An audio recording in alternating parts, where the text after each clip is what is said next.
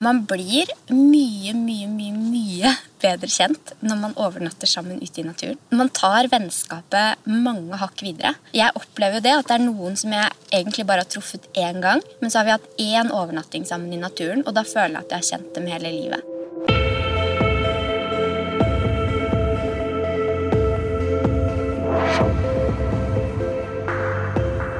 Du lytter nå til Utestemmer, Den norske turistforening sin podkast om natur og friluftsliv. Jeg heter Eivind Eidslott og er veldig glad i kortreist friluftsliv. Det er tursøstrene Stine og Hege Schultz Heireng også. De inspirerer mange med den populære bloggen sin tursøstre.no. De ble kåra til årets villmarkinger i 2017, og de har gitt ut bøkene Norges beste tureventyr og Kortreist. I dagens episode av Utestemmer har vi bedt deg om å gi oss tips og råd om hvordan du kan komme deg ut på din første hengekøyetur, og hvordan du kan få ei hyggelig natt mellom trea. Og det var helt naturlig å ta samtalen utendørs, på Grefsenkollen, en av de mest populære hengekøyeplassene i Oslo. Ja. Velkommen hit til eh, Utestemmer, da. Tusen takk. Tusen takk. Vi står her nå på toppen av eh, Ja, nesten på toppen av Grefsenkollen.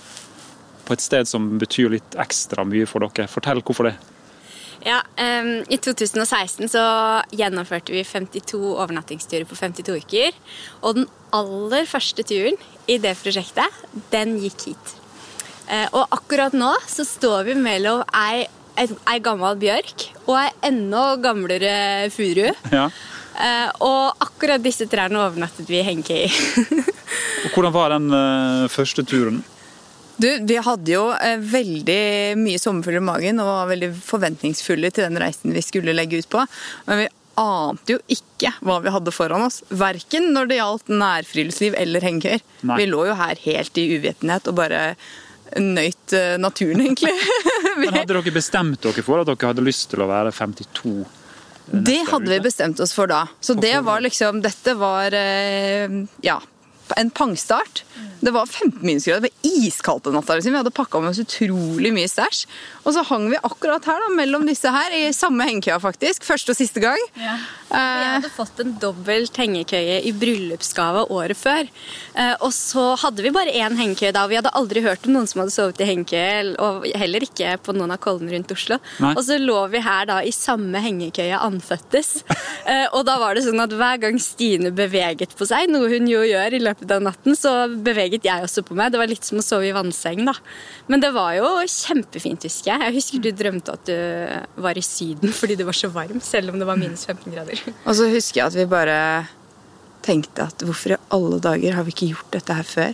Her har vi hatt denne kollen og dette stedet og denne utsikten har vi bodd ved i mange, mange, mange år. Ja. Og så har vi ikke engang prøvd å sove her før. Altså, det ble en sånn erkjennelse av at vi burde nesten Ja. starta Ja, det ble For nesten lenge sånn der, siden. ja. Men det var skikkelig sånn der, du fikk skikkelig sånn aha-opplevelse. Bare Dæven, dette her var jammen fint. Men hva som lå bak den ideen, da? Fordi det å komme hit og slå opp en hengekøye, det er jo ikke alle som, som gjør det. Og i hvert fall ikke med en tanke om at man skal prøve å gjøre det 52 ganger i løpet av et år. Nei, det var vel fordi vi hadde gjort opp litt sånn regnskap i livene våre. Eh, Og sett at vi Vi drev jo mye med friluftsliv i barndommen og ungdomsårene og sånn. Og så eh, kom begge ut i jobb da, etter at vi hadde studert og Stine fikk to små barn. Og så havna vi litt inn i de samme rutinene da. Og klarte ikke helt å fylle livet vårt med så mye friluftsliv som det vi ønsket. Så det var rett og slett et sånt prosjekt for å ta friluftslivet tilbake. Så bra. Ja. Og det som er så gøy, er jo at vi har skjønt det i ettertid at det har inspirert mange andre til å ta friluftslivet inn i sitt liv også. Fordi vi har jo Ja, vi vi har, er jo i tidsklemma som alle andre. Vi, Stine må hente og levere i barnehagen, jeg må lage middag, jeg har en skittentøyskurv som til tider er stappfull. Vi Ja. sliter liksom med de samme tingene som alle andre. Kommer alltid sånn fem-ti minutter for seint, sånn som vi gjorde i dag. Ja. Så da, og da tenker sikkert folk at ok, hvis de to der klarer å overnatte i Henke på Grefsenkollen eller gå gjennom Femundsmarka, eller hva det nå måtte være, så klarer kanskje vi det òg, da. Vi er jo ikke så ulike alle andre. Veldig bra. Altså, dere har jo virkelig inspirert mange.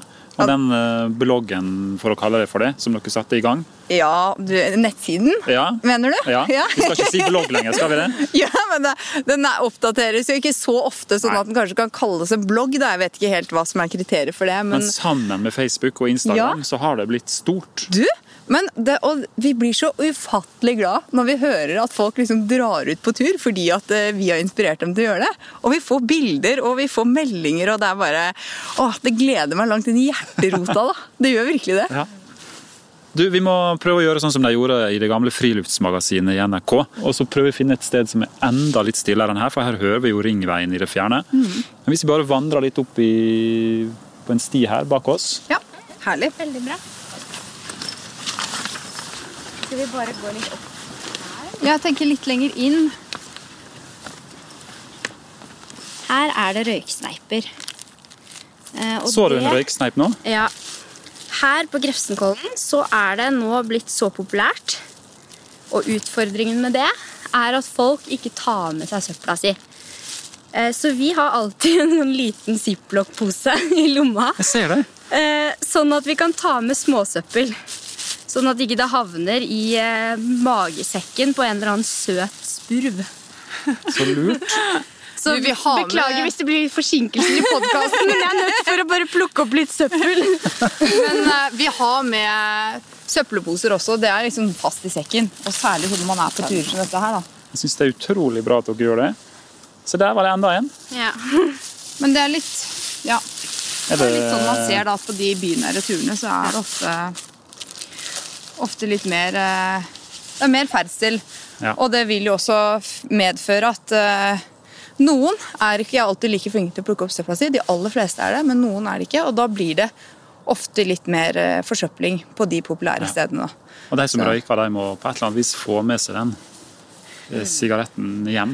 Ja, og altså, akkurat det her er, gjelder også når man går på do med dopapir. Ja. For at du tar det med hjem, liksom. Du holder det faktisk i hånda når du har tørka det med, i stedet for å putte det ned i naturen.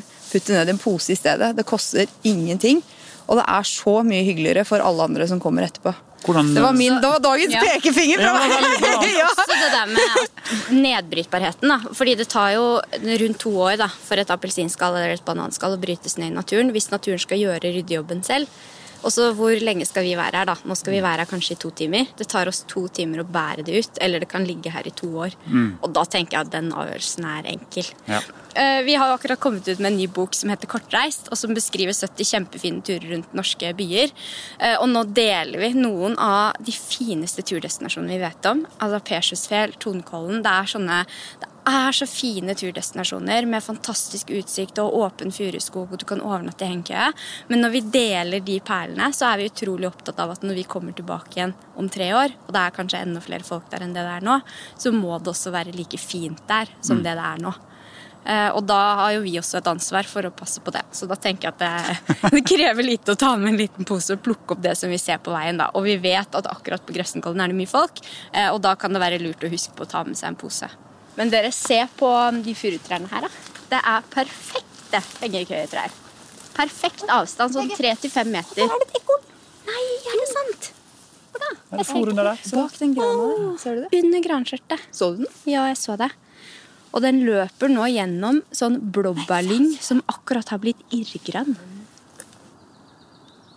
Og hør fuglekvitter også. Altså, nå har vi gått Hvor langt har vi gått? 50 meter? Ja, vi og må nå innrømme har det. vi ja, Vi har gått så langt. Og nå allerede har vi fått et naturøyeblikk, da. Og akkurat nå tenker ikke du på skittentøyskurven hjemme, gjør du det? Nei, heldigvis. Nei. Og den er stor. Den er omfattende. Den er enorm. Nå skal vi se om vi finner en plass litt bak her. Ja. Kanskje vi skal bare sitte her. Cirka her. Samme ekornet. Ja. Dere snakka i stad om at dere begynte med å ligge i hengekøye. Eh, var det helt tilfeldig, det? Eller har dere hørt at hengekøye var noe magisk dere burde prøve? Vet du hva, Vi hadde aldri hørt om det før. Da, vi fikk det, da jeg og mannen min fikk det i bryllupsgave. Ja. Så jeg husker jeg åpnet den opp, og så tenkte jeg hva i alle dager er dette her? Og det var en sånn Var nesten skikkelig litt skuffa over gaven. Jeg bare undret meg litt da, over hva dette kunne være, og hvordan det kunne passe til oss. Men han som vi fikk den av, er en venn av Øyvind, da, og han er utrolig glad i å være på tur. Og han er utrolig sånn eh, Ja, liker det rolige, langsomme friluftslivet, men også det mer røffe, tøffe. Og han hadde overnattet i hengekøye og syntes at det var helt fantastisk og ville gi oss den opplevelsen. da. Eh, Så det må jeg si har vært tidenes gave. da. For vi har jo sovet hundrevis av netter i hengekøye etter det da, og blitt helt frelst. Så hvis jeg har muligheten til å sove i hengekøye, så velger jeg det istedenfor telt. Fortell hvorfor. Fordi For mange av oss andre så er det litt sånn at hvorfor ikke telt? For det har vi jo kanskje fra før, da, av mange av oss som har drevet litt med Ja. friluftsliv. Det er. Hva er det som er forskjellen? Men du er jo, spesielt sommerstid, da, eller på våren og høsten, så er du avhengig av å finne en relativt flat plass til teltet ditt. Og helst, eller veldig ofte, når- så setter du opp teltet. Du finner en ok plass, du finner et sted som ikke er for eh, kupert, du finner et sted hvor det er mulig å feste teltpluggene. Så ruller du ut liggeunderlaget, legger ut soveposen, og så legger du den ned, og så har du en sånn derre utrolig irriterende liten rot. Akkurat der hvor det er kjempeubehagelig å ha den, liksom. Veldig ofte er det sånn. Alltid, og så må du liksom under Å, det var en kongle, eller det er liksom Det slipper du med hengekøye. Du, kan- du kan bare henge opp hengekøya så lenge du har to trær. Og når det er en tredjedel av Fastlands-Norge er dekket av skog, gjør egentlig at hengekøya er kjempegodt egnet til å drive friluftsliv med. da. Og alle hengekøyene har jo justeringsmuligheter Ja. som gjør at du kan strekke den eh, ut, eller du kan ligge mer i bananform. Du, du finner litt din bue, da. Men det krever litt trening. Litt sånn som hvis man aldri før har sovet i telt og sover i telt for første gang, så vil man kanskje oppleve at man ikke sover hele natten igjennom, at man våkner litt innimellom og sånn. Og det kan man oppleve i hengekøye òg. Ja. Men når du har funnet din bue og, og blitt komfortabel i køya, så er det helt eh, magisk, altså. Jeg syns det hørtes veldig vakkert ut å finne sin bue. Ja, Men det er, det er jo et poeng, fordi eh, du kan jo henge opp en sånn vanlig en sånn samlehengekøye. da. Ja. Eh, Hvor stoffet er samlet i begge ender, som er den der klassiske som du ofte ser. Ja. Eh, Der kan du enten stramme den veldig hardt, og da får, ligger du jo litt flatere, men belastningen på trærne blir enormt stor, og køya blir sånn mer ustabil. Hvis du slakker litt mer av på køya og har en litt større bue på den, så kan du faktisk, hvis du har nok stoff i køya, at det er en dobbelthengekøye f.eks., du legger deg litt grann diagonalt i køya, og da får du ligge ganske flatt. Ja. Så det er faktisk mulig å ligge veldig behagelig i hengekøyene. Men så må du huske det at du kan ikke liksom sammenligne det med å ligge under eh, dundyna di hjemme i din egen seng. Eh, Fordi det er faktisk å sove under åpen himmel. så Man kan ikke liksom ha forventning om at ja, nå kommer man og skal sove i en sånn hestens drømmeseng med disse hengekøyene. Men du kan jo sammenligne det med å ligge på bakken eller ligge i telt. ja. Og, og da er det veldig behagelig. Jeg skjønner. Ja. Men eh, hvis man da mm, går til det skrittet og få får låne seg en hengekøye eller kjøpe seg en hengekøye, hva er det man må ha med seg på en hengekøyetur? Er det noen spesielle råd og triks? Ja, Det du må ha med på en hengekøytur, er jo egentlig det samme som du må ha med på en telttur. Ja. Eh, hvis du tenker på overnatting, da. Ja. At du må ha med deg eh, klær og utstyr som gjør at du holder deg varm og tørr, og at du er mett. og vi pleier jo veldig ofte å pakke etter det vi kaller de tre endene. De Og det tre er- endene? Ja, og det er da nødvendig, ja. nyttig og nytelse. Sånn, ja. At det, noe må være med, Ja. noe må kanskje være med, og så noe er helt frivillig. Ja, ja. og Da begynner du jo med det nødvendige først. Og sånn som Hvis du skal på en overnattingstur i hengekøye, så er det jo nødvendig å ha med hengekøye og opphengsstau. Så bør du ha et liggeunderlag, fordi du blir eh, ganske kald nedenfra, så du trenger isolasjon under deg. Du putter et liggeunderlag oppi hengekøya. Oppi køya, ja. Et type vanlig skumplastliggeunderlag er kjempefint å bruke. Grunnen til det er jo at eh, når man ligger i hengekøya, så blir soveposen klemt flat under deg. Så Derfor så mister den en del av isoleringsevnen sin. Så da er det fint å ha liggeunderlag under. Og jeg må jo sånn personlig si at um, jeg er ganske kald om natta da, når jeg sover ute. Det, vil jeg, det kan jeg understreke. Jeg har alltid med en ekstra sovepose sammenlignet med Stine på tur. Du tar med to soveposer. eh, ja, men jeg er en tynn, da. Okay. Utenfor den tykke. ja. Men det er på kortere turer, da, når man ikke skal gå så langt, så kan man bære litt eh, mer. Når man sover i særlig de samlehengekøyene som Stine nevner, da, så kan man gjerne bli litt kald på rumpa, og hoftene og på overarmene. Og da kan det være lurt å ha et, eh, det som man gjerne kaller et liggeunderlag med vinger. Ja. Og Det betyr egentlig at du får litt ekstra isolasjon der hvor du er breiest, egentlig, som er på skuldrene og hoftene ofte. da. Mm. Og da har vi gått på loppemarked og kjøpt et gammelt liggeunderlag, og så har vi klippet til vinger eh, og festet på med ducktape på et liggeunderlag som vi har. Ja, det så det lurt. kan du gjøre, fordi da får du litt ekstra isolasjon der hvor du blir mest kald. Eller så finnes det også på nett, eh, hvis du googler liggeunderlag med vinger, så finner du både dyre og billigere varianter av det. Så. Både Men det er sånn skumplast og oppblåsbare med Ja. som er isolert på lik linje med andre oppblåsbare Ja. ja. Men prøv med et vanlig skoblingelag først. Det kan hende det fungerer fint for deg, men hvis du blir litt kald enkelte plasser, så kan det være et alternativ. da. Men det er på nødvendighetslisten, da, så er det jo da liggeunderlag og sovepose trenger du. Og så må du ha ulltøy når du ligger i eh, hengekøya når du overnatter. Eh, Og lue på hodet. Og hodet. Og hodelykt kan være lurt. Mm. Eh, også på nyttig. Det kan jo være sånn som stormkjøkken. Fyrstikker kan være lurt å ha med. Eh, Kanskje myggnett i tilfelle det var litt mygg. Ja. Mm. Og hvis det er fare for regn eller snø eller vind, så må du ha med en tarp.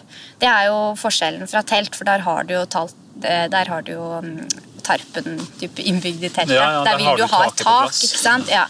Men hvis du overnatter i hengekøye, så må du ha en tarp. Og det er en type presenning som du bare fester over hengekøya. Og den kommer i ulike former og varianter, og da er det egentlig bare å finne en som passer til ditt bruk. Ja. Hvis jeg er på tur alene, på hengekøyetur alene, så bruker jeg gjerne en liten tarp som jeg henger opp i sånn diamantform, sånn at jeg får litt utsikt. Hvis vi er på tur sammen, Stine, så bruker Ja. vi ofte en sånn større en større tarp, Mm. fordi da kan Stine og jeg ligge i høyden. Da ligger Stine oppe og jeg nede.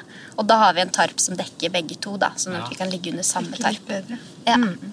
Og så har vi nytelseskategorien. Det er min favorittkategori. Den siste enden. Ja, den siste enden. Ja. Eh, og der kan du ha med sånn som kortstokk eller sjokolade eller kanskje kikkert. For meg er jo sjokolade den nytelseskategorien, da. Ja. Men det kan jo hende at noen andre liker kortspill like mye som jeg liker sjokolade. Men jeg har et poeng der uh, når det gjelder utstyr. Og det er at uh, tror du at du ikke har nok utstyr til å dra på tur, så er det feil. For du vil alltid kunne klare å dra på tur. Uh, det er utlånsordninger over hele Norge, rundt alle Norges største byer. Sånn som Bua eh, har jo en sånn ambisjon om at, de skal, at det skal være like lett å leie turutstyr som å leie bøker på biblioteket. Eh, og dra på loppemarked. Det selges masse turutstyr på loppemarked som er veldig billig. Ja, det Så det, ja. ikke la eh, tilgangen på turutstyr være noe som hindrer deg i å dra på tur. For det Nei. hører vi veldig ofte når vi holder foredrag, at folk kommer bort og sier å, jeg har så lyst til å dra på tur, men jeg har ikke utstyr, jeg har ikke tarp, og jeg har ikke Men hvis du legger overnattingsturen til en dag hvor det er sol og fint vær, Mm. så trenger du minimalt med utstyr. Da kan du egentlig bare rulle ut liggeunderlaget og soveposen eh, på bakken Ja. og overnatte under stjernene uten at du egentlig trenger noen ting. da. Det aller verste som kan skje, det er at du er litt kald. Og kanskje enda verre, ja, du må dra hjem, men det er ikke så langt unna når du sover i nærmarka. Så det er, du blir en opplevelse rikere, og da vet, du, da vet du litt bedre til neste gang hva som eh, gjorde at du for eksempel ble kald, sånn at du kanskje da ja, Ja, bruker liggeunderlag med vinger neste gang. Så det er litt det der å komme seg ut og bare prøve. Du Mm. må ikke ha akkurat den og den jakka for å dra på tur. Og det samme gjelder sekk også. Om du har en stor, en liten eller gammel eller ny sekk, eller om du har en bag, pakk i det du har. Og så Jeg husker en gang hvor vi var på hengekøyetur akkurat her hvor vi er nå, og jeg møtte Stine på parkeringsplassen, og så drar hun ut en sånn Ikea-pose, du vet de der blå Ja, ja. Ikea-posene, full av turutstyr, og jeg bare mye, ja. Stine, hva er det du har tatt med? Jeg fant ikke tursekken min! Men, det, men så snakket vi om det, ja, men vi skulle jo ikke gå langt. Er det så farlig? Ikke heng deg så mye opp i blå utstyret. Ikea-posen den fungerte kjempebra. den. Jeg Hvis du ikke skal så langt, så er det helt nydelig. Ja. Ja, ja, det var helt, eh, det var helt fint, det. Men det er veldig morsomt at dere sjøl tar opp det her med barriere. da, For det er jo mange som sikkert tenker litt det der at det er, det er litt vanskelig å komme seg ut og Ja. passere den berømte dørstokkmila. Ja. Og en ting er som dere sier nå, utstyret. En annen ting er jo at eh, mange lurer litt sånn på hvem skal de dra på tur med. Ja. Og hvem, Dere har jo hverandre, da, helt åpenbart. ja, Men det har vi. eh, for andre da, som kanskje føler at de sitter litt sånn alene med den turlysten, har dere noen tips til dem? Oh, jeg tenker først og fremst um, Det er helt sikkert mange andre som også sitter og tenker akkurat det samme. Så det å um, melde deg på, eh, meld deg inn i en turgruppe. Eh, det er mange turgrupper. Uansett hvor du bor, så finner du noen turgrupper du kan melde deg inn i. Meld deg på en organisert tur, sånn at du treffer likesinnede og kanskje får deg noen nye turvenner. Vær åpen for å invitere med deg folk på tur. Altså kollegaer, venner. Eh, Vi har jo en gang hvor vi la ut melding på Facebook og skrev bare hei, vi skal eh, overnatte i hengekø på en kolonne nær Oslo til helgen. Er det noen som vil være med? Og da var det masse folk som kom.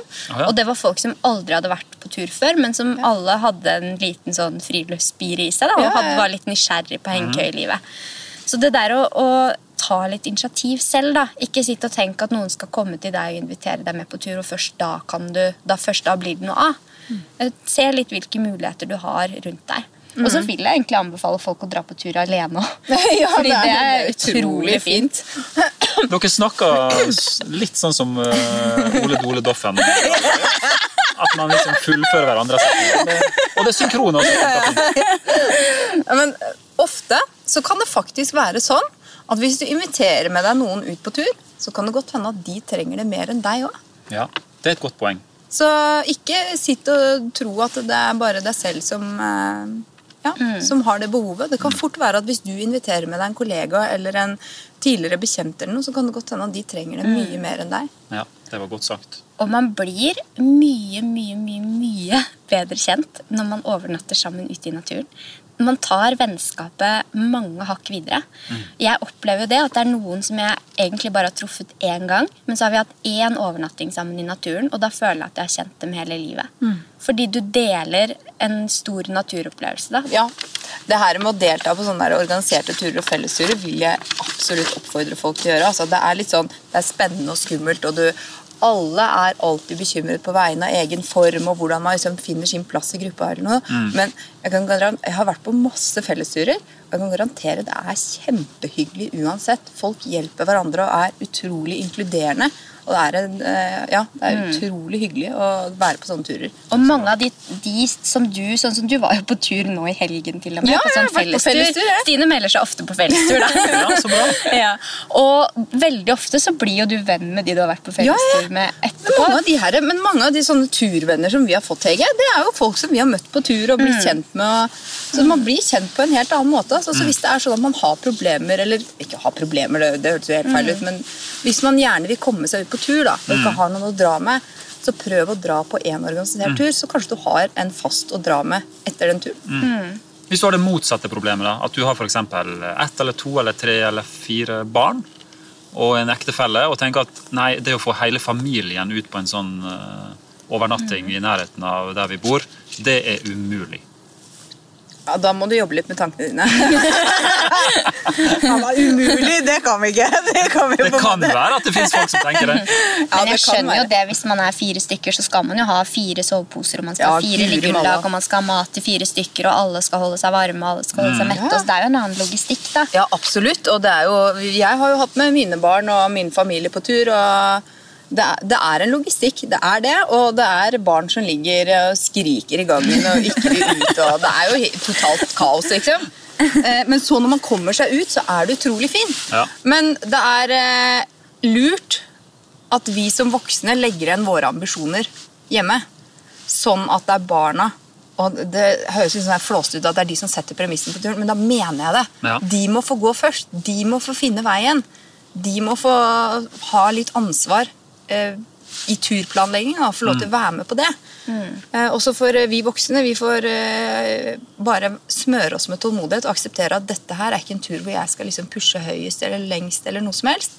Her skal jeg ha en fin tur med familien. Ja. Man må liksom bare senke ambisjonene skikkelig, og så må du finne deg at ja, du må pakke fire eller fem soveposer, fire eller fem liggeunderlag. Du Dra nå bare kort av sted, og så går det helt sikkert bra. Og jeg har jo, jeg har reist på tur jeg, med det her kjempelogistikken her, og så kommer vi og skal legge oss. Og så åpner jeg den ene pakkposen og så, til barna, og så ligger det ikke en sovepose der, ligger en dunjakke i, i pakkposen. Så var det plutselig da et barn som ikke hadde Ja. sovepose. Hva gjør man da? Da var vi så kort unna. At det At greit vi kunne, ja, at vi fikk ordna den siste soveposen. Ja, så bra. Men du jeg må si, du er veldig flink til å inkludere barna i planleggingen òg, da. Og at jentene dine kan få lov til å bære sin egen sekk med noe kosedyr oppi, eller noe som de gleder seg til å ta frem når de kommer inn i teltet. Og at man forbereder de litt på hva slags tur man skal på, hva man kan se underveis, sånn at turen virker kjent for dem. da. At det ikke kommer som julekvelden på kjerringa at man skal på tur, men at de har gledet seg litt til det. da. Men det er sånn jeg vil på en måte ikke rosemale det heller, fordi det, er, det krever en innsats fra oss voksne. da. Ja, Man Du- tåler litt Texas, ikke sant? Ja, du må, du må tåle Texas, og du må tåle litt motstand. Ja. Så, fordi, og så må du selv klare å bare samle sammen alle, all positiviteten og all energien da, som kan smitte over. For det er en Ja. Vil du ha litt mer kaffe? Å ja, takk. Tusen takk. I denne veldig fine koppen. altså. Ja, så bra. Du, et siste Eller det er jo sikkert mange flere hinder her, da, men hvis man, hvis man har en annen bøyg, at man rett og slett er litt mørkeredd, ja. hva gjør man da? Vi har, jo, vi har jo kjent på det selv, og vi har jo overnattet ute alene for første gang. Ja, det var jo rett her nede i lia, Ja, i det prosjektet. da. Men da var vi jo sammen, vi to. Ja, Men vi har jo sovet helt alene. Og hvordan har det gått? Jeg må jo innrømme det at når jeg, reis, når jeg har reist til en ny by som jeg ikke har besøkt før, eh, og gått innover i et turområde som jeg ikke kjenner til, eh, og det er kanskje en mørk skog oppå en mørklagt fjelltopp, for å overnatte i hengekøye eller i telt alene, eh, når jeg da ligger der på kvelden og hører at det knirker i trærne, Jeg hører vinden liksom suser eller uler i det fjerne. Jeg hører det knekker i noen kvister. Jeg hører det rasler i blader. For naturen eh, lager jo lyder. Ja. Og det gjør den nå når vi sitter her, men nå merker vi det ikke så godt. Men det øyeblikket du på en måte mister synet, da, at du ikke ser så godt, eh, og ligger i hengekøya, så høres plutselig de lydene veldig tydelig. Ja. Og da må jeg jobbe litt i hodet. Eh, Og for det første så har jeg lært meg litt til å liksom kjenne igjen lydene.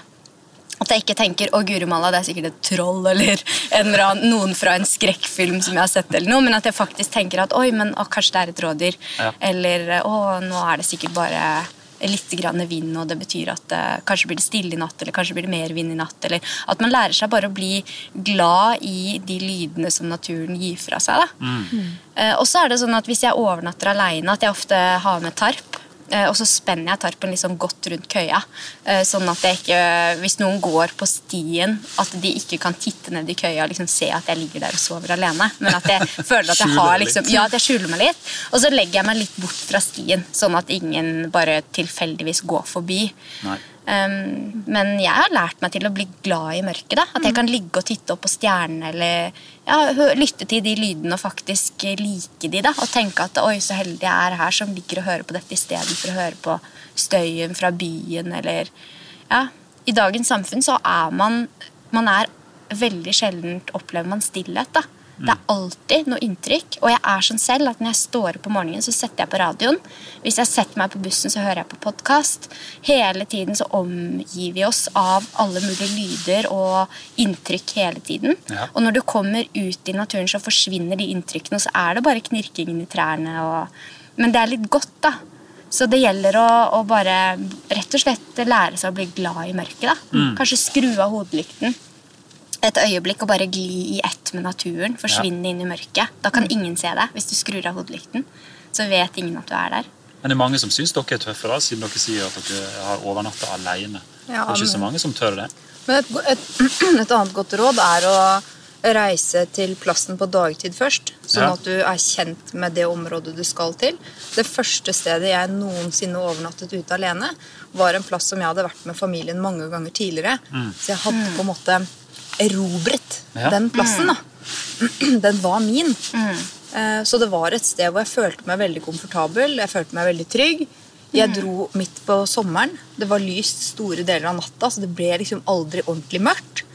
Mm. Jeg syns ofte det er greit å eh, putte inn ørepropper, så at jeg bare stenger ute det som er rundt, for da slipper jeg å høre på hvis det knekker en kvist. Og så Det er veldig å tenke interessant at du liker det, for jeg er ikke så glad i det. Jeg vil gjerne ha ja, vil men det er jo fra høre. person til person. Ja, ja. Noen vil liksom ha full kontroll, mens jeg bare putter inn øreproppen og sovner. Så, men eh, det er det Når du først har eh, Når du går innover i skogen, skal finne deg et sted å overnatte, så er det sånn alle stedene er liksom fremmede for deg. Før du egentlig har slått opp teltet, eller før du har rullet ut liggeunderlaget eller hengt opp hengekøya. Men så fort du har gjort det, så er det stedet ditt. Og da vil du få en litt eh, annen følelse. Og så vil jeg på det varmeste anbefale folk å sove ute. Fordi at da får du en så annen opplevelse, og du får et helt annet forhold til den plassen du sover på. Fordi eh, det gjør noe med deg. Du blir kjent med den naturen som er der på en helt annen måte enn om du bare hadde dratt dit og tatt kaffekoppen din. Ja. Og jeg må si også at det siste året så har vi overnattet ekstremt mye ute, Stine, i arbeidet med den nye boka. Eh, og jeg har aldri eh, opplevd så mye dyreliv som det jeg har det siste året. Vi har truffet på hare og rådyr og reinsdyr og elg og masse dyr. Og jeg tror det er for det første fordi jeg, jeg har vært mye på tur aleine. Og det gjør jo at man er veldig stille. Eh, Men jeg tror spesielt det at vi har overnattet um, ute, det gjør at vi er i bevegelse ved soloppgang og solnedgang, litt sånn som dyrene er. da. Så nesten alle dyrene jeg har sett, har vært ved solnedgang. Så hvis du overnatter ute, så er det også gode muligheter for å få store naturopplevelser. Både nærkontakt med dyrelivet, men også oppleve hvordan naturen er i endring gjennom døgnet. da. For akkurat nå er det blå himmel, og vi kan titte opp i trekronen, og det er kjempefint ute, og blåbærlyngen står i sola og er irrgrønn. Men når, når kvelden kommer, så kanskje det popper frem en og en stjerne, og kanskje blir lydene litt annerledes, og naturen ser litt annerledes ut. Ja. Så du får rett og slett flere naturinntrykk da, Mm. når du overnatter. Hvor mange netter har det blitt nå i det siste bokprosjektet? Kortreist.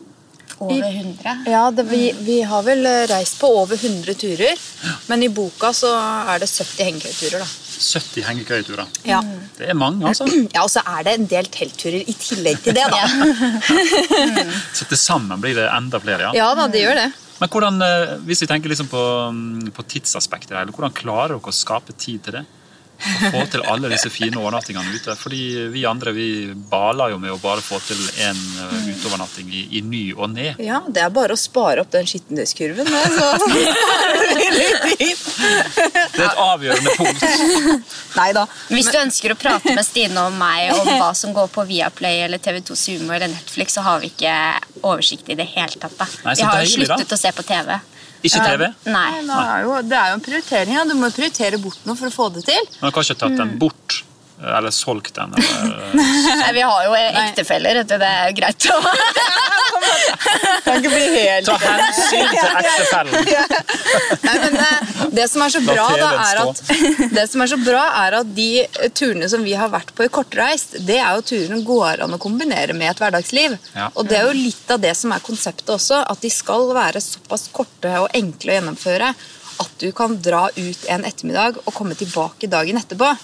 Og greit, Da fikk du kanskje ikke tatt oppvasken akkurat den dagen, men det er ikke sånn at hele korthuset ditt raser sammen selv om du får den turopplevelsen. da. Nei. Ja, men det var veldig godt sagt. Eh, og de som påstår at eh, ettermiddagen er for travel, eller at eh, barna skal på en fotballkamp klokka seks, så det går ikke an å ta en marka-overnatting i dag. Jeg tror det seneste tidspunktet vi har dratt ut på, har vært 11 på kvelden. Ja.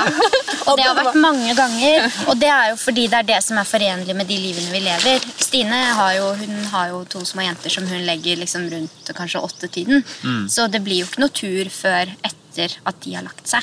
Nei. Da kan hun dra ut. Og da er det jo, det er jo, de har jo ikke merket at Stine har vært borte i løpet av natta sovet i hengekøye sammen med meg. Fordi hun kommer jo tilbake igjen til frokost neste morgen. Ja, sant? Så du får jo åtte timer under stjernene, da. Og så har du egentlig ikke vært noe særlig bort fra familien. Nei, Det er et godt poeng. da. Du, er egentlig, du har muligheten til å komme ganske raskt tilbake også, på disse kortreiste mm. Ja, man har det, så De gangene hvor det er behov for at dere som har kommet tilbake på morgenen, så har jeg gjort det. Men eh, andre tilfeller som Det er stort sett Even som følger i barnehage og på skolen om morgenen. Og så er det jeg som henter. og Det betyr jo at jeg kan dra ut etter leggetid, og så kan jeg ha en kjempefin natt ute. Og så kan jeg dra rett på jobb morgenen etterpå uten at jentene har jo egentlig ikke merket at jeg har vært borte engang. Så, um, så det er jo fint mulig å kombinere det med hverdagslivet, men vi opplever jo også at vår sofa er veldig myk, og at det er godt å sitte og spise smågodt, og det gikk noe gøy på TV. Ja. Eh, Så det er jo sånn eh, Dere innrømmer det? At det Ja, finnes ja. sånne Fordi opplevelser også? Dørstokkmila er jo der i aller høyeste grad for også. Og det er jo ikke sånn at eh, vi bare knipser i fingrene og så drar vi på tur òg. Det, er jo- det er jo kvelder hvor vi blir sittende i sofaen, hvor vi ikke Ja. liksom, går ut. Men vi har jo sett hvor utrolig mye man får igjen for å krysse dørstokken. Og selv om klokka har blitt ni på kvelden, så betyr ikke det at løpet er kjørt. Det er fremdeles masse fint som venter på deg. Men jeg vil anbefale folk å, å holde av en dato hvis man ønsker å dra på tur. Da. Det er veldig mange som sitter og ønsker å dra på tur, men Ja, det som på en måte ikke får ut fingeren. Så jeg vil egentlig anbefale eh, for det første, sett en dato. Mm. Bestem deg for at da skal du dra på tur. Pakk sekken i forkant, sånn at den er klar dagen før eller et par dager før. Ja. Og gjerne avtale med venner eller kollegaer, sånn at eh, du har en avtale om at da skal du dra på tur. Og så ja, finn frem ting i tide. og Det er noe med det der å planlegge også. Da Da er det større sannsynlighet for at noe blir noe av, enn å bare sitte og drømme og ønske at man kunne være ja, vi kunne dratt mer på tur. Finn en turdestinasjon. Ring den lokale turistforeningen og spør om det er noen fine plasser i nærheten av der du bor.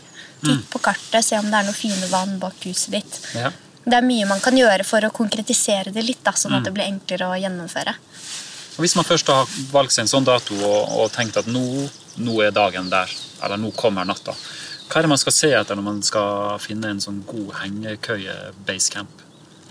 Det, det var et morsomt spørsmål. Det er jo Det er jo trær overalt. Ja. Så det kommer litt an på smak og behag. Men eh, åpen furuskog er ofte fint fordi at det er eh, romsligere plass mellom trærne. Du trenger sånn omtrent 3-5 meter mellom trærne til henkøya di. Mm. Det er ikke alltid like lett å finne i tett granskog. Nei. Ehm, Så kan det være greit å passe på at det ikke er et sted som er altfor vindutsatt. Hvis du får vinden fra siden av hengekøya, så kan de gynge litt i på deg. Ja. Og så kan det være at eh, hvis du er fersk i hengekøya, så kanskje du syns det er greit å ikke ligge så veldig eksponert eller over en bratt steinur, f.eks. Så du kan jo passe litt på hva slags underlag du har. Men eh, det aller viktigste er egentlig at du har to trær. ja. Så enkelt som det. Ja. Og hvor høyt uh, fester man Vi pleier å feste opphengsdroppene da, Ja. ca. to meter over bakken Ja. på begge trærne, sånn at de er vannrette. Da får du ofte Ja, det er ofte bra. Og da, da er hengekøy, rumpa di når du sitter i hengekøya, den er sånn 50 cm over bakken. da. ja. Vi har laget en illustrasjon på dette i boka. Den kan man eh, finstudere. ja, det kan du gjøre. Ja, men sånn som når Stine og jeg ligger i sånn køyesengopplegg i hengekøyene våre, at Stine ligger øverst og jeg nederst, så ligger jo Stine kjempehøyt oppe. Men da er det jo ofte for å komme opp i overkøya, så pleier du jo ofte å tråkke i min køye. I køya. For å komme deg opp. Sånn at hvis du må på do om natta, og sånn, så må hun liksom tråkke vekke meg og tråkke i min kø. da. Men ellers så kan man bare hoppe opp eller hoppe ned. da. Er det veldig lett å ramle ut? Nei. Nei. Nei? Men hvis du er bekymret for det, så vil jeg anbefale deg å kjøpe en litt bred hengekøye. En dobbelt hengekøye, for da har du liksom godt med plass og mye stoff rundt Ja. deg, sånn at du egentlig blir nesten sånn inntullet i hengekøya. Ja. Men de er litt fleksible i stoffet også, så de pakker seg litt rundt deg. Så jeg... Ja. Men ok, hvis du er et veldig eh, mobilt barn som rører mye på seg om natta og skal ligge på magen og på siden, og sånn, så ok, kanskje. Men eh, det er ikke noe Jeg har aldri opplevd Nei. det. Noen andre tabber dere sjøl har gjort, som eh, vi andre kan unngå? Ja, jeg tenker En tabbe som vi har gjort, det er jo å henge opp tarpen for seint. eh, Når det begynner å regne. Ja. Hvis du overnatter i hengekøye og det er fare for regn, så må du henge opp tarpen med en gang. Ulempen med å henge opp tarp er jo at du mister utsikten din ofte. Ja, for du har jo litt lyst til å se den stjernen. Ja, for du har lyst til å ligge og titte opp i trekronen. Og sånn, Mm. og hvis du kjenner liksom et par drypp på nesa rett før du legger deg, så tenker du nei, men det blir sikkert ikke regn. Men da kan man risikere å våkne opp og være klissvåt, for da samler alt det regnet seg. ikke sant? Og du har jo, eh, En del hengekøyer er jo vanntette. Har, de fleste hengekøyer er laget av ulike typer nylon, da, og noen er vanntette og vindtette, og andre er ikke. Mm. Men uansett så vil de jo ligge ekstremt eksponert hvis det begynner å regne og du ligger i hengekøya. Så det er noen ganger hvor vi har våknet opp midt på natten og tenkt bare å nei, søren. og det, så det anbefaler jeg alle. at Når du går og legger deg, er det fare for regn. Heng opp tarpen med en gang. Veldig bra. Ja, og det samme gjelder myggnetting. Er det fare for mye knott og mygg, så må du også sette og ta på myggnettingen med en gang. Bare tenkte Et annet godt tips når du skal overnatte, det er å sørge for at du er varm når du legger deg i soveposen. Ja. Fordi eh, det er du selv som skal varme opp soveposen. Så hvis du er kald når du legger deg i den, så klarer ikke kroppen din å varme opp soveposen godt nok. Nei. Så du må Men hvordan gjør du det? Nei, Da kan du enten hoppe og sprette litt før du legger deg i soveposen. Den OL-floka, vet du. Husker ja. du den dansen? Ja, den er, den er Ti veldig fin. knebøy og ti spretthopp. Ja, det er eh, god bevegelse før du legger deg i soveposen, sånn at du har varmen før du legger deg inn. Mm. Og så er det veldig lurt å bruke varmeflaske. Jeg er helt eh, Jeg brukte jo det da jeg så overnatta ute nå forrige uke. Det er utrolig deilig. Bare ta kokt vann fra termosen din over i en eh, drikkeflaske som tåler vann, og putt den ned i soveposen. Ja, tåler varmt vann. Putt den ned i soveposen, og så kan du flytte den litt rundt. Da. Hvis du er kald på føttene, kan du liksom skyve den ned, Ja, og så kan du ta den litt opp hvis du blir kald på eh, skinka. Altså. Mm. Det er Veldig lurt. luksus, altså. Men eh, dere har altså ikke ramla ut av hengekøya? Nei. Ikke satt fyr på skogen? eh, Nei, du, det har vi heller ikke. Men da, vet du hva? vi har møtt på utrolig mange utfordringer i forbindelse med kortreist. Det har vi gjort. Det har ikke, det har ikke vært eh, ren plankekjøring, fordi vi har jo forsøkt å finne eh, og oppleve og oppdage nye plasser. Eh, og det er jo sånn som vi sa til deg, vi har jo vært på 100 turer. Men det er jo ikke 100 turer i boka. Eh, Så det er ganske mange turer hvor vi enten har møtt på eh, bestemmelser som har gjort at man ikke kan overnatte der. Vi har møtt på eh, Vi har kanskje følt oss utrygge, eller det har rett og slett ikke vært fint nok. Kanskje det har vært for mye forsøpling. Så vi har jo gjort en kan du si, kvalitetssikring da, Ja. eh, for å sikre at alle de turene vi anbefaler, er kjempefine perler. Og alle stedene kunne vi tenkt oss å reise tilbake til. Men det er jo, jeg har blitt bortvist av grunneiere jeg, når jeg har vært på tur, fordi at de ikke vil ha folk der. og Du har det, ja? ja, ja, og Hege har jo mistet siste båten hjem fra en øy som hun var på. Og jeg, har, jeg hadde glemt igjen noe utstyr, så jeg kjørte inn gjennom en åpen bom, og så ble den låst igjen, og så var det midt på natta, og så kom jeg meg ikke ut igjen. Og, Oi. Vi har sikkert hatt sånn 15-20 turer Guri som har endt opp i tårer. ja, det er helt Uh, I tårer også? Ja, men da har vi jo tenkt som så da at uh, nå har vi dratt hit for å se om det er mulig å overnatte her. Her er det ikke mulig å overnatte, så da sender vi ikke folk hit. Og da føler vi at vi har fått kvalitetssikre turene våre, da, og at de Ja. turene som er i boka, de er faktisk kjempefine. Og vi har jo blitt slått i bakken av naturen som finnes rundt de norske byene. Og vi har, liksom, vi har våknet opp midt i en orrfugleik. ja, Og vi har Eh, vi har sett de nydeligste soloppganger. Ja. Og bare funnet, vi har funnet fine hengekøyekoller rundt alle byene. Alle byene ligger jo enten ved en fjord eller en elv. Ja. Og Det gir jo rikt dyreliv, det gir frodig natur. Alle byene har uh, kolde med utsikt. Alle byene har kjempefine skogsområder. Så vi er jo helt sånn Vi kommer jo aldri til å reise til utlandet igjen Nei. etter at vi har oppdaget hvor vakkert det er i Norge. Ja, men det er helt, Ja. det er helt vanvittig hvor fint det er. Og det, det skal man ikke glemme. Altså. Det er, man trenger ikke å dra så veldig langt for å få de kjempefine opplevelsene. Det er, det Noen av mine aller største naturopplevelser har jeg hatt i nærmerka. da, Rundt disse byene. Hvis dere um, skal klare dere å nevne noen sånne um, konkrete destinasjoner rundt de største byene vi har? Nå sitter vi jo på Grefsenkollen ovenfor Oslo. Men hvis vi f.eks. skal gi lytterne i Bergen og Trondheim noen uh, eksplisitte tips Vi har jo vi har seks turer i boka mm, fra Trondheim. Seks turer, ja. Ja, og det er eh, Kan man velge både dem? telt- og hengekøyeturer. Ja, Eller blir det dårlig gjort mot de fem andre? ja, Ja, det, det er, det er litt vanskelig, vet du. det er veldig mange fine turer da, rundt alle byene, inkludert i Trondheim. Jeg, eh, et eh, nydelig nydelig skogsvann som jeg likte veldig veldig godt, er jo Herberndammen, som ligger helt nord i Bymarka i Trondheim. Eh, Det er en veldig kort tur, eh, men, og det er ikke, ikke sant, i luftlinje er det jo ikke langt fra Nidarosdomen, men det, er, det oppleves som villmarka. da. Og det er mange fine telt- og hengekøyeplasser rundt vannet. Og det er stille og fredelig, og det er sånn åpen, luftig, kjempefin furuskog. Um, så det er en av, de, ja, en av de turene som er veldig enkelt tilgjengelig, men fantastisk flotte overnattingsdestinasjoner rett ved Trondheim by. da. I Bergen, da? Ja, Der har vi flere å velge mellom. I Bergen har du både, har du både friluftslivet i fjæra, hvor du kan eh, kombinere en padletur og en telttur. Eh, og egentlig ta kaffekoppen din ut på en av øyene utenfor Sotra. Eh, hvis ikke så kan du jo dra innover i fjellområdene. Vi har jo både turer til et område som heter Hausdalen, som er en sånn kjempefrodig dal. Å, den er helt nydelig, og du har bare fjellene på begge sider. Ja. La du merke Nei, hvordan det sømløst bare tok over? Ja. Å, men jeg syns den var så fin!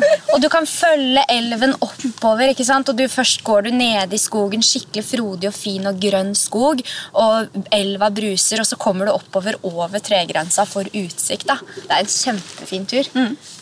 Vi, altså, vi har sånne turer fra alle Ja. byene. Altså, bare spør en hvilken som helst by det er. Liksom. Vi kan bare liksom teste dere på Ja, men jeg må jo si det, sånn som nå er vi i Oslo eh, på Grefsenkollen. Jeg vil anbefale folk som bor i nærheten av et turområde hvor de ofte ferdes, til å ta en titt på kartet og faktisk besøke et turområde som ligger litt bortenfor der du vanligvis er og befinner deg. For folk som eh, bruker Nordmarka mye, f.eks. i Oslo, de burde dra til Krokskogen eller til Vestmarka og oppleve de juvene og Ja. øksehoggene og den spektakulære naturen som man har på Krokskogen med Mørkonga f.eks., eksempel eller Astølsjuv i Vestmarka. Kjempeflotte fossefall. ikke sant? Eh, Og de som bor i de områdene, burde lete i Østmarka, som har så mange fine vann som ligger som perler på en snor, og nydelige kajakk- og kanomuligheter. og-! Ja. Ja. Så det å ja, titte ut av vinduet ditt hjemme og se om du kan se noen koller fra huset ditt, og tenk ok, kanskje jeg skal besøke all, alt det jeg kan se fra huset mitt, eller dra til en dagsturdestinasjon og overnatte der istedenfor å dra på dagstur. Prøv å tenke litt sånn kreativt rundt de turdestinasjonene man har rundt der man bor. da. Ja. Vi går på rutine i, i altså Friluftslivet vårt i hverdagen er litt sånn rutinebasert. Du har ett vann, og så har du én kolle, og så drar du dit. Ja, eller jogger dit, eller sykler dit. Ja. Ja. Og så ligger det kanskje tre vann litt lenger inn hvor du aldri har vært, og som kanskje er enda finere. Så vi må kanskje utfordre det der indre vanedyret vi har. da. Ja. Vi må det. Og tørre å besøke nabobyen. Ja. Altså for, oss som, eh, i hvert fall for oss som bor rundt Oslofjorden, så er det, det er utrolig kule naturbilder. Du har et sånn digert juv og en lakseelv utenfor Sarpsborg, liksom. Du har eh, en kjempefin utsiktskolle utenfor Moss. Og nord for Drammen er det et sånt villmarksplatå, Finnemarka, som er helt fantastisk, hvor du kan være i dagevis eller ukevis og overnatte ved nytt vann hver, hver dag. Eller hver natt. Ja, Så tør, tør Ja. å prøve å utforske Ja. litt nye områder. Det skal vi gjøre. I hvert fall nå når vi skal få lese boka alle sammen. Du, vi har noen um, faste DNT-spørsmål også, da. Oi. Og det som er med Turistforeninga, er jo at uh, vi har disse hyttene. Så da må vi inn. Og vi må spørre litt om eh, dere rett og slett har favoritt DNT ute. Selv om dere er så flinke til å bo da i telt og hengekøye. Og det er Jeg vanskelig er å flink flinke til å bo på DNT-hytter også. Dere er det? ja, ja, ja. Det var godt å høre. Selvfølgelig. Du skal vi si 1, 2, 3 og prøve å se Nei, guri sier malla, det er jo 550 hytter å velge mellom. okay. Det kan vi ikke gjøre. Ok, greit. Se om dere får det til Ja, vi kan godt gjøre det. Ja, Skal vi gjøre det? det er jo Se om det blir den samme hytta. Ok, Vi teller Ja. til tre. Og så, men Nå kommer vi sikkert til å si forskjellige ting, men vi prøver. Ja, men nå, det som jeg gjør nå, er at nå juster, fordi jeg har en hytte, Og jeg, som du ville si. men så tenker jeg sånn, hva ville Nei! Hva er Heges favoritthytte? Nei, Sånn men greit. Jeg, ja, men jeg har en som jeg, eh, som jeg syns er veldig likevel. kul. Jeg må Ja. jo bare ta den, liksom. Men la oss prøve den hvis jeg teller til tre. da. Ja. Én, to, tre. Finsehytte. Jeg, visste, jeg hadde tenkt å si Finse, for det var den jeg tenkte, men nå tenkte jeg nei, nå må jeg bare si eh, Fanerokken. Begge starter på F, da. Ja. Men du, for en fin uh, tur, eller for en fin turhytte du har valgt. Ja! Den vil jeg også ha. den, ja, fordi jeg, jeg kjente liksom, Ja. jeg visste at finsehytta, den, liksom, den kunne vi liksom eh, Mm. uh, pinne ut begge to. fordi at der har du liksom naturen Ja. rett utenfor med en gang. Den er lett tilgjengelig. Og, men eh, hvis Og jeg skal du- velge, velge en, så er den Fanerokken er veldig sånn spektakulær. da. Ja. Og selv om jeg fikk migrene opp jeg ligger i, senga der og har hatt migrene, Hadde du migreneanfall der oppe, ja? så pinner jeg likevel den veldig høyt. da. Men det er litt vanskelig å skulle velge én hytte, fordi jeg har hatt veldig fine opplevelser på sånn som Markahytten også. Ja. Så det, det skal liksom ikke så veldig mye til, og det er så digg å bare sitte Jeg har vært på en av Markahyttene i Østmarka en, altså en desemberkveld, og det var skikkelig skikkelig nitrist ute. Ja. Og vi gikk inn, og vi hadde med oss eh, gløgg og pepperkaker og midt i julestria. Og så bare fikk vi et sånn utrolig deilig pusterom. da. Og en pause fra det der maset hjemme. Og bare den der lille natta innpå der, den bare gjorde underverker. altså. Kunne mm. bare returnere til julestria med nytt mot. Og... Ja, så bra. Ja, så det er Uh, Men det, ja. det som jeg liker veldig godt med Finsehytta og med Faner og Kutta, er jo at det ligger i mm, veldig sånn varierte natur, natur eller har mye variert natur rundt. da. Sånn som Fanaråkhytta ligger jo sant, på toppen av et fjell, fantastisk utsikt. Vi våknet jo opp over tåka når vi overnatta på Fanaråkhytta. Ja. Eh, og, men du har jo Utladalen, og du går over bre. Det er jo en sånn, sånn variert natur i nærheten. Og det samme gjelder jo Finsehytta. at Du kan jo gå opp på Hallingskarvet, du kan gå over Hardangerkulen, du kan gå liksom ned Aurlandsdalen. Du har bare en sånn, en sånn fruktfat av turmuligheter eh, i alle retninger da, på- fra begge de to hyttene. Men det er som du sier, det er vanskelig å velge, og jeg må si at den flotteste gaven jeg noen gang har fått, er jo en sånn DNT-nøkkel. Det, er jo, det er jo på en måte nøkkelen til eh, utrolig mye fine turopplevelser. da. Den er alltid med. Mm. Uansett. Jeg har den sikkert på nøkkelknippet mitt nå, vil jeg tro. Det er utrolig bra. Dere har jo allerede nevnt veldig mange favoritturer, og de står jo eh, både i den siste boka dere har gitt ut, og den forrige. Men er det noen, noen eh, ting i sekken deres som dere vil trekke fram? Dere hadde jo disse tre endene deres, men er det en nytelsesting som dere vil eh, trekke fram fra sekken, og som vi andre kan la oss inspirere av? Jeg vil gjerne trekke frem det vi sitter på nå. For akkurat nå så sitter vi med rumpene våre på et utrolig deilig reinsdyrskinn. Ja.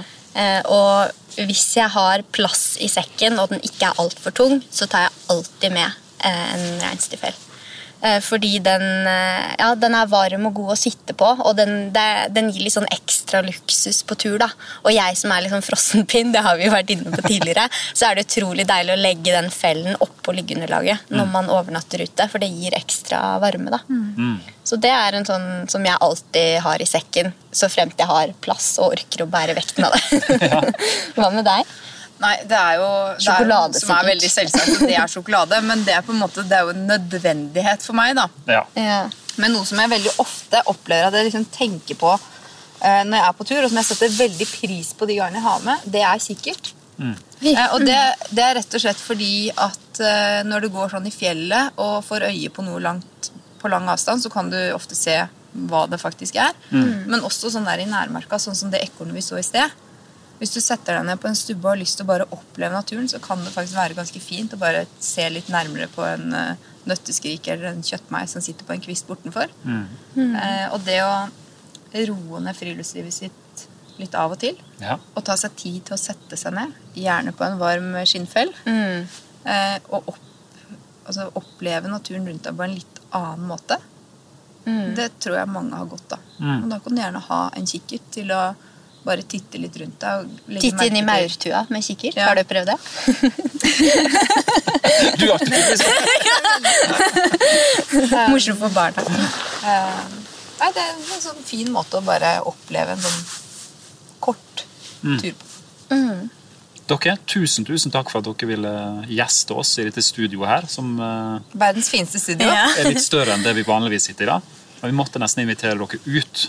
Ja, det var veldig hyggelig. Takk for invitasjonen ut. Håper dere har lyst til å besøke oss igjen. Veldig gjerne. Takk for turen. God tur videre. Tusen takk, like med det. Like. Denne podkasten er laga med støtte fra Norsk Tipping, en av DNT sine faste samarbeidspartnere. Fanarokhytta og Finsehytta, som tursøstrene nevnte som sine favoritthytter, har fått henholdsvis 1 321 000 kroner og 5 017 000 kroner i støtte av spillemidler fra Norsk Tipping sitt overskudd. Fanarokkhytta er Norges høyest beliggende turisthytte, 2068 meter over havet. Hytta er betjent i sommersesongen og byr på en helt unik utsikt over toppene i Jotunheimen. Den betjente Finsehytta er et fantastisk utgangspunkt for turer både sørover på Hardangervidda og videre inn i Skarvheimen. Hytta ligger sentralt plassert, midt mellom Hardangerjøkulen og Hallingskarvet, med toget nesten helt fram til døra. Har du lyst til å gå fra hytte til hytte, så kan du sjekke turforslag på ut.no, eller ta turen innom et av DNT sine tursenter. Norsk Tipping er glad for å kunne bidra til at enda flere får gode opplevelser i fjellet.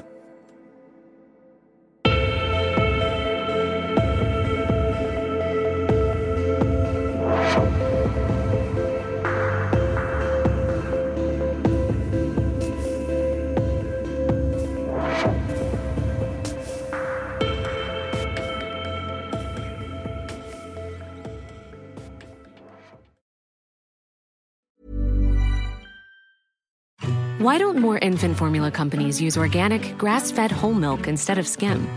Why don't more infant formula companies use the latest breast milk science? Why don't more infant formula companies run their own clinical trials? Why don't more infant formula companies use more of the proteins found in breast milk?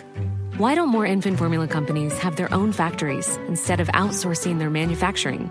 We wondered the same thing. So we made ByHeart, a better formula for formula. Learn more at byheart.com.